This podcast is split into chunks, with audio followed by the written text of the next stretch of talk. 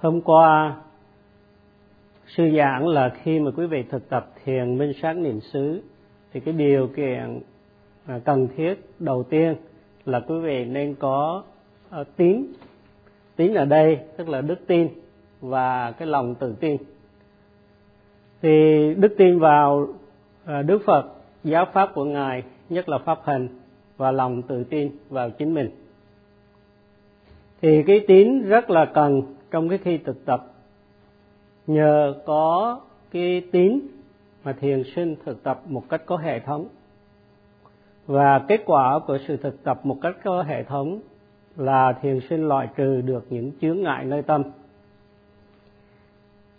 Khi mà những chướng ngại nơi tâm được loại trừ, thì thiền sinh sẽ tuần tự phát triển được những tuệ giác. Và cuối cùng có thể trở thành một bậc a la hán đó là một bậc mà đã tận diệt tất cả những cái phiền não kể cả những cái ô nhiễm ngủ ngầm trong tâm nên là một bậc thuần khiết. Thì trong tứ diệu đế hay, hay là bốn sự thật cao thượng thì cái sự thực tập của quý vị nó liên hệ trực tiếp đến hai cái đế đầu tiên đó là khổ đế và tập đế. Khổ đế là sự thật về sự khổ và tập đế là sự thật về nguyên nhân của sự khổ. Để mà khám phá được cái khổ đế đó, thì thiền sinh phải ghi nhận các cái hiện tượng danh sắc ờ, sân khởi qua sáu cửa giác quan như mắt, tai, mũi, lưỡi, thân, ý một cách có hiệu quả. Sự ghi nhận hiệu quả sẽ giúp thiền sinh loại trừ tha mái ngay trong cái giây phút mà ghi nhận như vậy, thì tha mái hay là nói chung là những cái ô nhiễm chính là nguyên nhân của khổ. Tức là khi mình loại trừ được cái tha mái, mình loại trừ được tập đế là nguyên nhân của khổ. Thiền sinh nên khám phá khổ đế trong từng khoảnh khắc thiền sinh hành thiền ghi nhận, khắc xích sao như được chỉ dẫn sẽ loại trừ được vô minh. Và nhờ vậy, ái dục sẽ không có sinh khởi. Không những ái dục mà cái chấp thủ là một cái hình thức à, tham ái mạnh mẽ cũng bị loại trừ ngay trong cái khoảnh khắc được ghi nhận. Chấp thủ, ái dục, chấp thủ và à, chấp thủ là chấp thủ vì ái dục cũng như chấp thủ vì tà kiến là những cái sự tin tưởng sai lầm. Khi mà mình ghi nhận xích sao có chánh niệm trong từng khoảnh khắc thì vô minh không có sanh khởi. Không có vô minh thì ái dục chấp thủ cũng không thể nào sanh khởi trong ngay cái khoảnh khắc ghi nhận đó. Và vì mình không có ái dục hay chấp thủ, không có vô minh, thì mình không thể làm những cái hành động bất thiện, trời về thân, khẩu và ý, cho nên bất thiện pháp cũng không thể sinh khởi.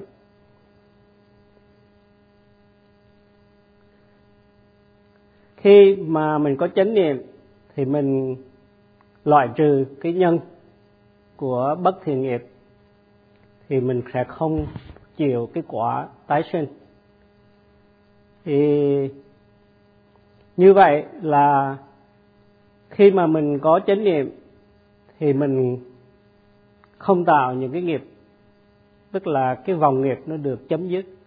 Và vì mình không tạo nghiệp cho nên mình không bị tái sinh cho nên cái vòng quả cũng chấm dứt ngay trong cái khoảnh khắc mà mình ghi nhận như vậy. Như vậy tóm lại là sự ghi nhận với chánh niệm thì làm cho vô minh ái dục và chấp thủ dừng nghỉ ngay trong cái khoảnh khắc ghi nhận đó à, à, ghi nhận đó. Cho nên mình diệt trừ luôn cái vòng ô nhiễm trong từng khoảnh khắc. Như vậy do một cái sự ghi nhận mà xích sao những cái đối tượng sanh khởi qua sau cửa giác quan quý vị chấm dứt được ba vòng. Thứ nhất thứ nhất là vòng ô nhiễm thứ nhì là vòng nghiệp và thứ ba là vòng quả ngay trong cái khoảnh khắc. Khoảnh khắc ghi nhận à, ghi nhận đó.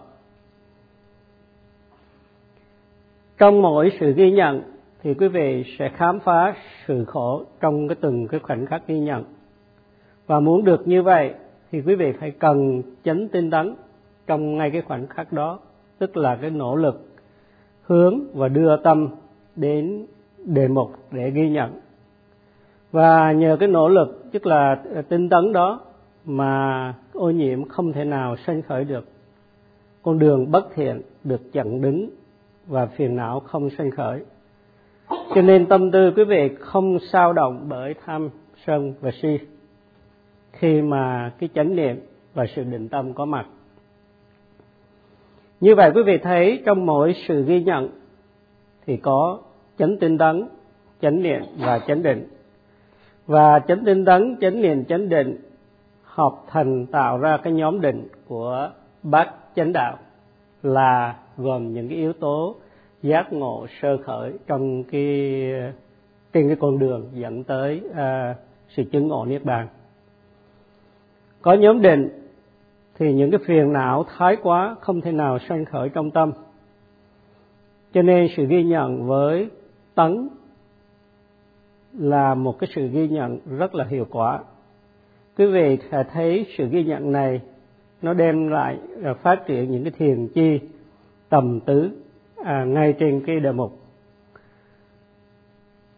Có cái chánh định trên đề mục thì quý vị sẽ khám phá được khổ đế sẽ phát triển những cái tuệ giác như là ờ, phân biệt danh sắc cái tuệ giác về tương quan nhân quả của các cái hiện tượng danh sắc và tuệ giác thấu đạt về cái đặc tính chung của các hiện tượng danh sắc là vô thường, khổ và vô ngã. Thì những cái tuệ giác đây, tức là chánh kiến, và cùng với cái chánh tư duy trong bát chánh đạo, chánh kiến và chánh tư duy tạo thành cái nhóm huệ.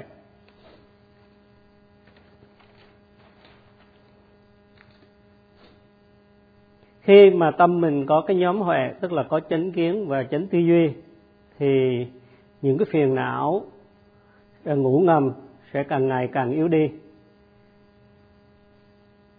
Như vậy, cái sự ghi nhận và khám phá khổ đế thì cần cái nhóm định. Và nhờ có cái nhóm định mà mình phát triển cái nhóm huệ. Thì nhóm định gồm có ba yếu tố là chánh tinh tấn, chánh niệm và chánh định và nhóm hệ thì gồm có chánh kiến và chánh tư duy. Cả hai nhóm này uh, có cả thể là năm yếu tố trong bát chánh đạo. Và bát chánh đạo là con đường à, sơ khởi trong cái sự tu tập giúp hành giả à, phát triển trí tuệ và cuối cùng là chứng ngộ niết bàn. Khi quý vị thu thúc lục căn tức là giữ giới, qua thân và khẩu. Và khi mà mình đối diện với hoàn cảnh, mình cần phải giữ cái giới đó, tức là lúc đó mình có cái ý muốn giữ giới hay là tác ý giữ giới, thì lúc đó có giới về tác ý. Thành ra quý vị sẽ hồi đủ ba cái yếu tố còn lại của bát chánh đạo, là chánh ngữ, chánh nghiệp và chánh mạng. Khi mà một thiền sinh giữ giới, không nói chuyện, không cần thiết trong khói tiền. Nói một cách thành thật, nói thân mật thì người đó có chánh ngữ. Và khi mà có những cái hành động đúng đắn thì người đó có chánh nghiệp. Và khi mà có cái đời sống đúng đắn thì đó là chánh mạng. Thì đây là ba yếu tố tạo nên nhóm giới trong bát chánh đạo. Khi hành thiền thì chánh ngữ chánh nghiệp và chánh mạng đều có mặt. Rồi quý vị sẽ phát triển được cái nhóm định gồm chánh tinh tấn chánh nghiệp và chánh mạng. Cuối cùng thì đạt được cái nhóm hệ là chánh kiến và chánh tư duy. Như vậy quý vị khi hành thiền quý vị đã đi trên con đường bát chánh đạo gồm có tám cái yếu tố sơ khởi để mà quý vị để hướng tới niết bàn. Và khi mà à, hướng tới niết bàn. Như vậy mỗi cái ghi nhận thì quý vị thấy có cả giới định và huệ, tức là quý vị đang đi trên bát chánh đạo. Khi mà quý vị hành thiền thì quý vị khám phá cái sự khổ, rồi tức là cái khổ đế là cái sự thật đầu tiên. Rồi thứ hai là quý vị loại trừ được cái nhân của khổ đó là tập đế, là cái sự thật. Thứ nhì, nguyên nhân của khổ. Rồi quý vị thấy trong cái giây phút quý vị ghi nhận, thì quý vị thấy cái sự khổ nó chấm dứt, tức là sự dừng nghỉ của cái sự khổ, thì đó là diệt đế, đó là sự thật. Thứ ba, và quý vị hành thiền, quý vị phát triển được những cái yếu tố sơ khởi của cái sự tu tập, đó là bát chánh đạo đó là cái sự thật thứ tư là đạo đế. Như vậy chỉ trong một phút ghi nhận mà thiết khao chánh niệm, quý vị đã thành đạt được tứ diệu đế là khổ đế, tập đế, diệt đế và đạo đế của bát chân đạo là con đường sơ khởi dẫn đến nước bàn. Và khi mà quý vị mà thành đạt chứng ngộ niết bàn, thì cái bát chánh đạo nó trở thành, gọi là, bát thánh đạo. Do đó mà quý vị có chánh niệm thì quý quý vị khám phá ra cái đế đầu tiên là khổ đế, rồi loại trừ ái dục và vô minh, đó là tập đế. Rồi cái sự ngừng nghỉ của khổ là diệt đế và có phát triển được tám chi của bát chánh đạo, thì đó là đạo đế. À, như vậy bắt đầu với sự khám phá sự khổ trong cái sự hành thiền thì quý vị sẽ thành đạt luôn ba cái sự thật còn lại là tập đế diệt đế và đạo đế. Cái sự thực tập của quý vị sẽ diệt trừ được ba cái loại phiền não. Thứ nhất là phiền não thô tháo. Và thứ hai là phiền não trung bình hay là ở trong tâm. Và thứ ba là phiền não ngủ ngầm. Bởi giới định và huệ cho nên mỗi cái sự ghi nhận đều thật là quý giá. Thiền sinh không nên dễ vui, bỏ qua cái cơ hội quý giá đó, mà hãy cố gắng ghi nhận những cái hiện tượng danh sắc sinh khởi trong từng khoảnh khắc tu tập.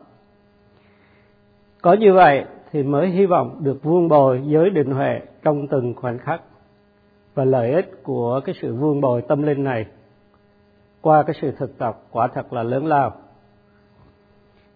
Cho dù quý vị có giữ giới đầy đủ đi nữa, nhưng mà không thực tập nghiêm chỉnh, thì quý vị đã bỏ mất đi cái cơ hội quý giá của mình. Khi mà không có chánh niệm trong nhiều một giây, thì cái quý vị mất lợi lạc trong ngay cái giây đó khi quý vị không có chánh niệm qua nhiều phút, thì quý vị mất nhiều cái lợi lạc trong nhiều giây phút. Chính vì vậy mà quý vị hiểu tại sao sư cứ sách đấng quý vị, khuyên quý vị nên nỗ lực thực tập một cách rất là nhiệt thành và nghiêm chỉnh để đạt được cái sự lợi ích của cái pháp hành. Một số thiền sinh xem những cái điều luật của khóa thiền quá khắc khe thì sư nói là đây không phải là những cái luật lệ của sư nhưng là dựa vào những gì theo lời dạy của đức phật. Những luật lệ thì chỉ nhằm giúp thiền sinh uh, dễ dàng uh, tu tập để đạt được sự lợi ích.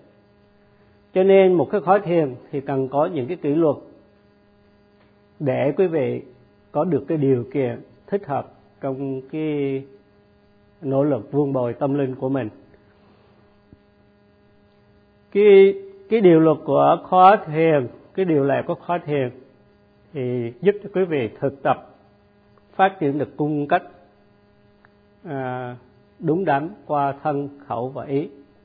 Cho nên quý vị nên tôn trọng những cái luật lệ và sư sẽ cố gắng giúp quý vị thực tập còn nếu quý vị không nghe, thì sư cũng đành chịu vậy, vì không làm gì hơn được nữa. Đức phật dạy pháp cho chúng sanh để được lời lạc. Cho nên khi thực tập thì cần có cái kỷ luật. Và cái kỷ luật bắt đầu bằng cái sự giữ giới cho nó trọn vẹn. Giới và pháp là văn hóa thực sự. Cho nên quý vị tập nghiêm chỉnh, quý vị phát triển được cái những cái cung cách của mình và trở thành một người có văn hóa thực sự. Có ba cái vòng là, thứ nhất là vòng ô nhiễm, thứ hai là vòng nghiệp, và thứ ba là vòng quả. Thì ba cái vòng này nó sinh khởi liên tục theo tương quan nhân và quả, không bao giờ chấm dứt. Thì nên ba vòng này gộp chung được gọi là cái vòng luân hồi. Một khi mà vô minh si mê bị đoàn trừ thì không còn cái gì à, diễn ra nữa cả. Vô minh có nghĩa là không biết và si mê là biết sai hay tà kiến. Ái dục tức là mình thích những cái hiện tượng danh sắc sân khởi qua sáu cửa giác quan. Chẳng hạn như mình thấy mình mong à, mình ưa thích những cái đối tượng đẹp khi mình thấy. Nghe cái tiếng hay ngửi mùi thơm nếm vị ngon ờ, đụng chạm à, ưa thích và những cái suy nghĩ à, mình à, thích thú vân vân.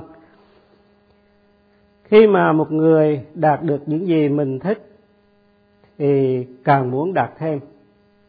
Chúng sanh tưởng rằng khi mình đạt được mình sẽ không muốn nữa nhưng mà không đúng như vậy vì mình càng được thì mình càng muốn. Và để đạt được cái điều mình ưa thích thì mình phải hành động nếu khi mình hành động với cái ý bất thiện, thì mình gây cái nghiệp bất thiện.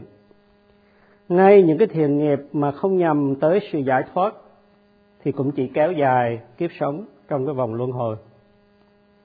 Cho nên làm bất, cho nên bất thiện nghiệp thì cũng giống như đồ ăn độc, và thiện nghiệp thì đồ ăn ưa thích. Cả hai món này đều dẫn đến tái sinh. Nếu vô minh và ái dục không còn nữa, thì sẽ không còn tái sinh. Và muốn được như vậy, thì quý vị hãy ghi nhận tức khắc những cái hiện tượng ngay khi chúng vừa sanh khởi. Và vô minh ái dục không có thì chấp thủ hay là sự dính mắc mạnh mẽ vào đối tượng nó cũng không còn, không sanh khởi do đó mà khi quý vị loại trừ vô minh ái dục và chấp thủ thì quý vị sẽ chấm dứt cái nguyên nhân của tái sinh.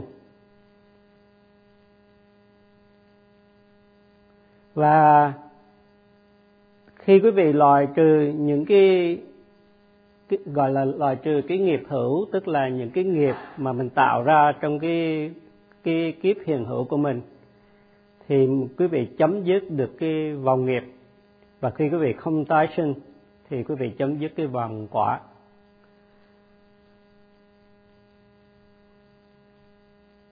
Vì cái sự bất toàn của cái kiếp hiện sinh mà quý vị thấy được, cho nên quý vị mới đến hành thiền. Cho nên quý vị cố gắng ghi nhận các hiện tượng danh sắc ngay khi chúng vừa sanh khởi để khám phá ra sự thật đầu tiên là khổ đế. Và khi quý vị khám phá sự thật đầu tiên là khổ đế thì quý vị sẽ chấm dứt được cái ái dục và vô minh qua cái sự ghi nhận. Thì đó là quý vị à, chấm dứt được tập đế. Rồi quý vị có chánh niệm quý vị à, chấm dứt được vô minh ái dục thì quý vị chấm dứt được khổ. Thì quý vị à, đạt được cái sự diệt khổ là cái sự thật thứ ba.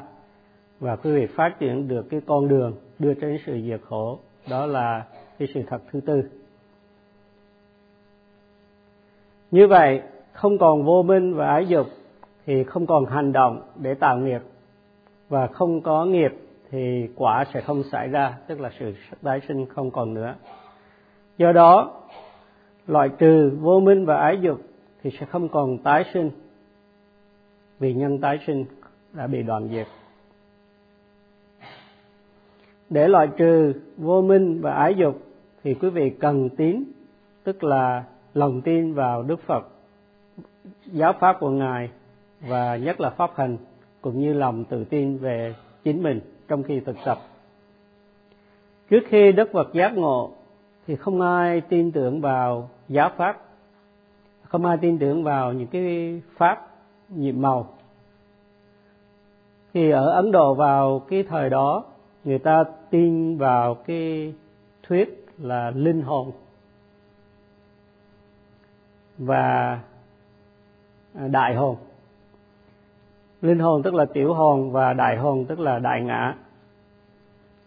Họ cũng tin vào cái định luật nghiệp báo, nhân quả nữa. Họ tin rằng cái đại hồn hay là cái đại ngã, tức là đấng phạm thiên, là một đất sáng tạo ra vũ trụ và trong mỗi cá nhân đều có một cái linh hồn. Khi đức phật giác ngộ thì cái vị đại phàm thiên này đến quỳ xin phật giảng pháp. Tại vì lúc đó đức phật trong tâm tư của ngài có một chút do dự là không biết có nên giảng pháp cho chúng sanh cái giảng cái pháp cao thượng cho chúng sanh không. Thì cái vị phạm thiên này mới đến xin đức phật uh, tuyên giảng cái giáo pháp cao thượng mà ngài giác ngộ thì khi thấy cái vị mà giáo chủ của mình quỳ trước đức phật thì tín đồ của lúc đó mới phát triển được cái ờ, đức tin vào đức phật. Họ thấy cái đấng giáo chủ của mình à, kính trọng đức phật nên đức phật là một bậc vĩ đại hơn.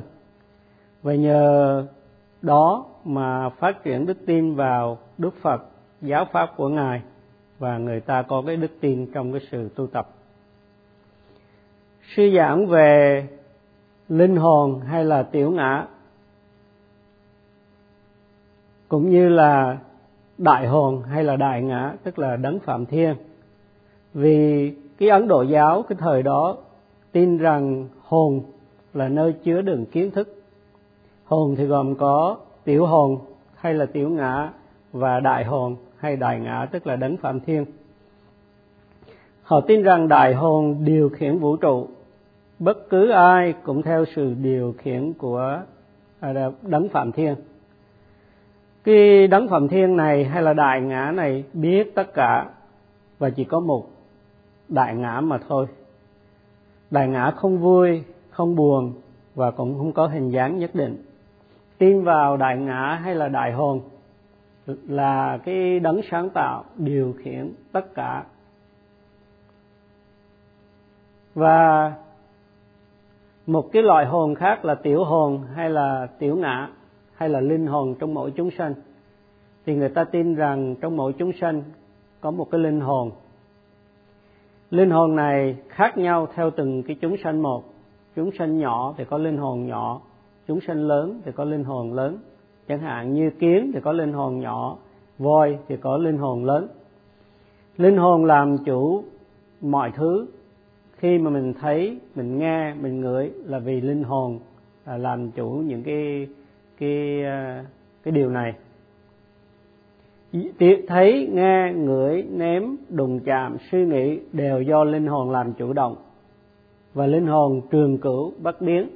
Khi chết đi thì thân xác bị hư à, hư hoại, nhưng mà linh hồn chuyển sang một cái thân xác khác để tiếp tục một cái kiếp hiện sinh mới. Thì đó là họ tin vào cái thuyết chuyển sinh linh hồn.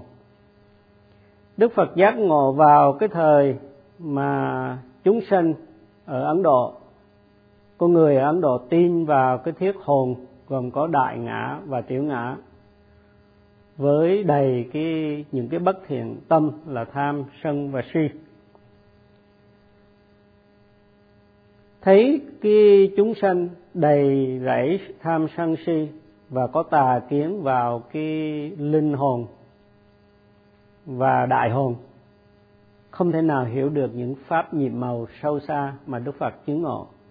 Cho nên trong tâm tư của Ngài có một chút do dự, không muốn đi truyền bá giáo pháp mà Ngài khám phá. Thì ngay cái lúc đó, cái vị Đại Phàm Thiên, tức là Đại Ngã theo Ấn Độ giáo, mới hiện xuống yêu cầu Đức Phật nên đi hoàn pháp.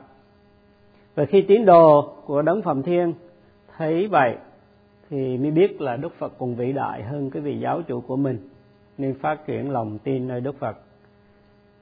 Tín đồ của Ấn Độ giáo tin vào hồn trước đây, bây giờ tin vào những gì Đức Phật dạy và người ta hành thiền và đóng góp vào cái sự truyền bá giáo pháp trên cả cái xứ Ấn Độ.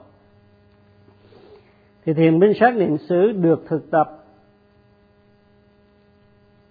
à, nếu mà mình không có cơ hội thực tập thiền minh sát niệm xứ thì mình sẽ còn có tà kiến tin vào cái linh hồn là tiểu hồn và đại hồn như ở Ấn Độ.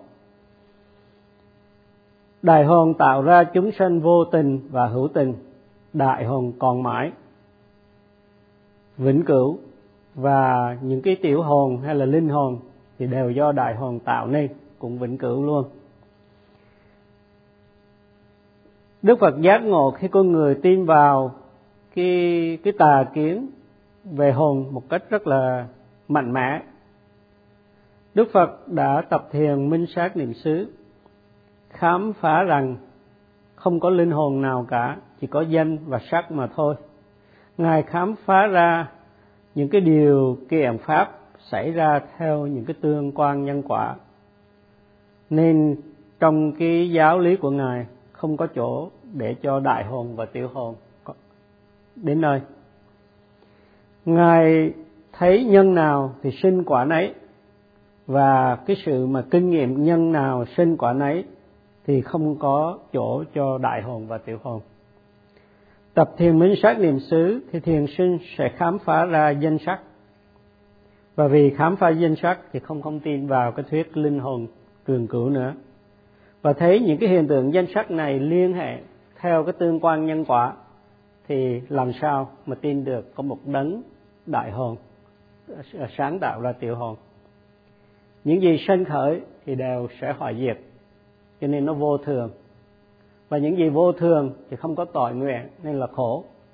Và những gì vô thường, khổ thì nó ra ngoài sự kiểm soát, cho nên nó là vô ngã cho nên những cái điều mà đức phật dạy nó đối nghịch lại với cái thuyết tiểu hồn và đại hồn của ấn độ giáo. Đức phật đã tập, khám phá và dạy lại những gì ngài giác ngộ. Cho nên quý thiền sinh cần phát triển cái tín tâm của mình à, với phật pháp, nhất là pháp hành.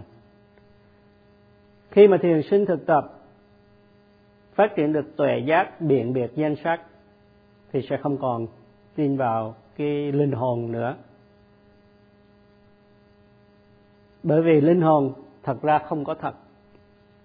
Và khi thấy những cái hiện tượng danh sắc này tương quan theo nhân quả, thì sẽ không còn tà kiến, là những cái sự thấy, nghe đều do linh hồn điều khiển.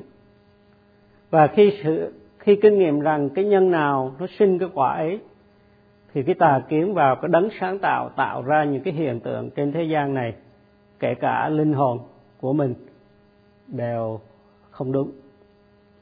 Do đó mà đức phật ra đời chỉ để dạy cái sự thật cao thượng sau khi ngài giác ngộ. Ngài dạy chúng sinh lúc đó đang làm nhiều điều bất thiện với tâm tư đầy ô nhiễm để thực tập mà hưởng được nhiều cái lời lạc lúc mà ngài giác ngộ thì ngài cũng có cái sự do dự chỉ trong khoảnh khắc mà thôi là không muốn truyền bá giáo pháp nhiệm màu cao thượng nhưng với sự yêu cầu của đại phẩm thiên thì ngài dạy lại à, cái giáo pháp của ngài và những cái người tin theo tức là phật tử đã phát triển được cái tín tâm đến với đức phật và giáo pháp thì ngày mai thì sư sẽ giảng tiếp tại sao cái vị đại phạm thiên à, nghĩ người ta nghĩ vị đại phạm thiên là vĩnh à, vĩnh cửu. Và à, sư sẽ giải thích tại sao một cái vị đại phạm thiên có một cái đời sống lâu dài. Thì sư sẽ tiếp tục bài pháp vào ngày mai. Thì sư chấm dứt bài pháp thoại ở đây.